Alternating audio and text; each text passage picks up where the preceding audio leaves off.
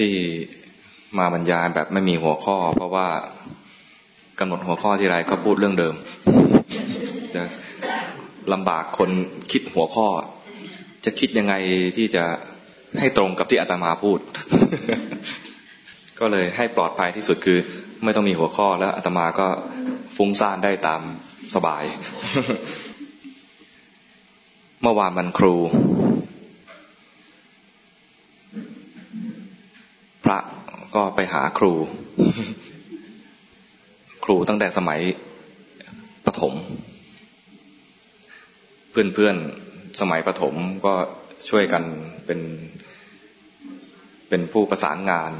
นัดหมายคุณครูไปที่บ้านของคุณครูท่านหนึ่ง แล้วก็ให้เพื่อนๆไปไปหาครู แล้วก็ เชิญคุณครูท่านอื่น ๆ ไปที่ที่บ้านครูท่านนี้ เพื่อที่จะทำทำการแสดงความเคารพคุณครู ตอบแทนบุญคุณเขาก็ไปกราบครูกันอาตมาก็ไม่ได้กราบ เพราะว่าเราเป็นพระแล้ว ก็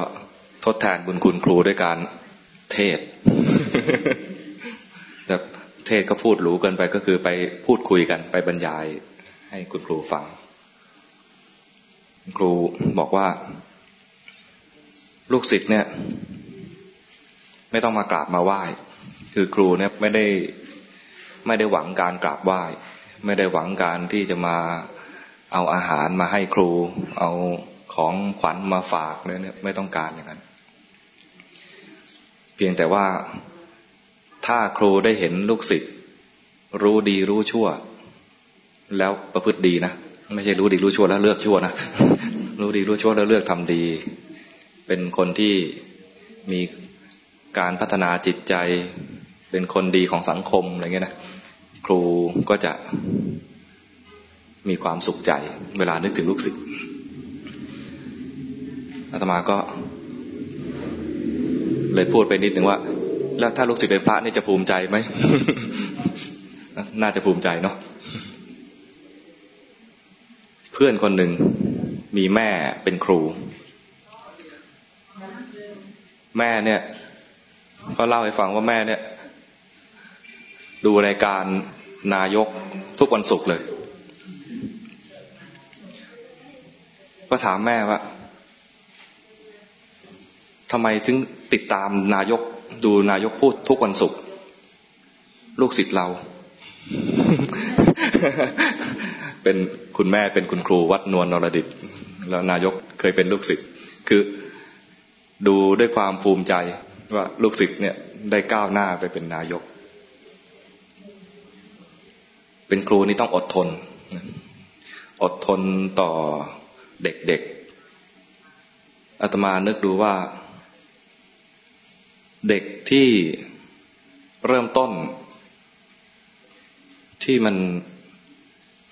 ยังไม่เป็นอะไรเลยเนะี่ยอย่างครูอนุบาลเนี่ยนะกับครูชั้นสูงๆเนี่ย โยมว่าสอนใครลำบากกว่ากัน อนุบาลเนาะเพราะมันไม่เป็นอะไรเลยนะนะแล้วอนุบาลยุคนี้นะพ่อแม่โอมากเลยใช่ไหมทำอะไรไม่เป็นเลยเนะต้องสอนทุกอย่างเลย อนุบาลสมัยก่อนเนี่ยพ่อแม่สอนมาบ้างแล้วนะสอนมาบ้างแล้ว กินยังไงถ่ายยังไงเนี่ยสอนมาบ้างแล้ว ตอนนี้ครูยุคนี้ต้องสอนตั้งแต่ตั้งแต่ใช้ชีวิตแบบกินยังไงถ่ายยังไง มันคล้ายๆกับครูบาอาจารย์ครูบาอาจารย์เวลาจะสอนคนที่ไม่เป็นอะไรเลย ศีลก็ไม่รู้รักษาไม่เป็นเลยอย่างเงี้ยลำบาก ลำบากต่อครูบาอาจารย์มาก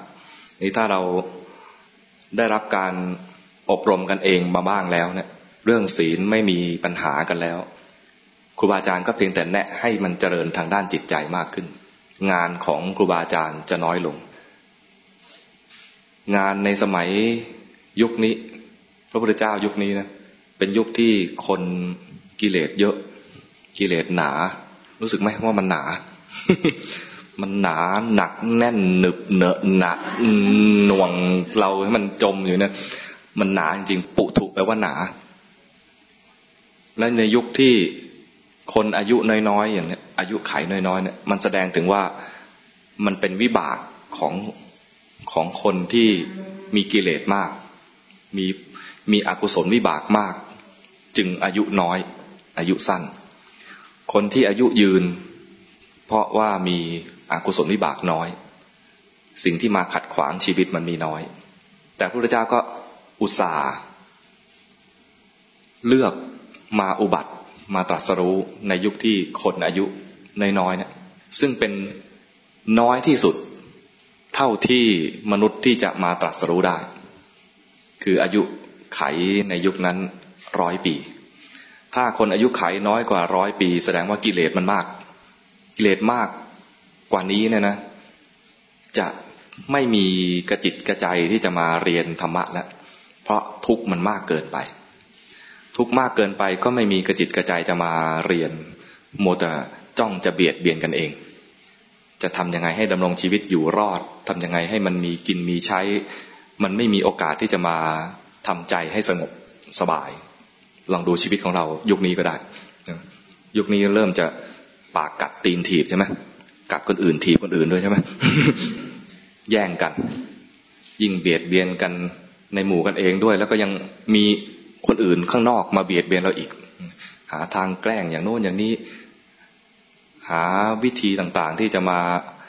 อะไร anti เราจะ sanction เราจะวางกฎระเบียบแกล้งเราอะไรเงี้ยเราก็เนื่องจากเราเป็นประเทศที่ อำนาจน้อย จะว่าไม่มีอำนาจเลยก็ไม่ได้อำนาจมันน้อย แต่ว่าเผอิญมาอยู่ในในชัยภูมิ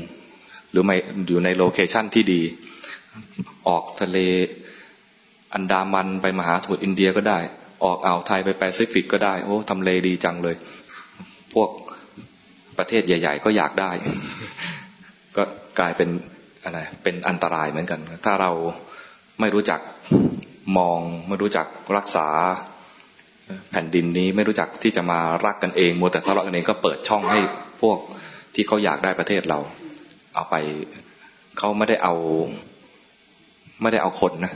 เขาเอาแผ่นดินนะเพราะนั้นคนเนี่ยเขาก็ทิ้งทิ้งคว่างๆนะถ้าเราทะเลาะกันเองนะก็ไม่ได้เอาคนนะเอาผลประโยชน์ ส่วนคนจะทะเลาะกันเองเขาก็ยิ่งยิ่งยุให้ทะเลาะกันใหญ่เลย เพราะถ้าเราทะเลาะกันนะ มันยิ่งดีสำหรับเขา ตรงที่ว่าคนทะเลาะกันประเทศนั้นจะอ่อนแอ ก็ยุให้ทะเลาะกัน ตอนนี้ก็มีตัวอย่างคืออย่างเช่น ประเทศซีเรีย เคยได้ยินข่าวไหมซีเรียก็แบ่งเป็นหลายฝ่ายมากเลย เป็นโจรนั่นโจรนี่อะไรก็เต็มไปหมดเลยนะทะเลาะกัน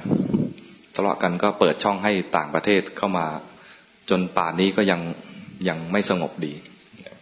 เป็นเพราะทะเลาะกันเพราะนั้น เห็นประเทศอื่นเขาเขาประสบปัญหาต้องย้อนกลับมาถึงประเทศเราด้วยว่าเราอย่าตกเป็นเหยื่อของผู้ยิ่งใหญ่ผู้สแสวงหาอำนาจหรือพวกนักล่าทั้งหลาย ถ้าเราคิดทะเลาะกันเมื่อไหร่นะให้นึกถึงว่าเราจะตกเป็นเหยื่อแล้วนะคิดจะทะเลาะกันเราจะตกเป็นเหยื่อก็แล้วนี่ธรรมะป่ะเนี่ย ถือเป็นธรรมะเหมือนกันนะ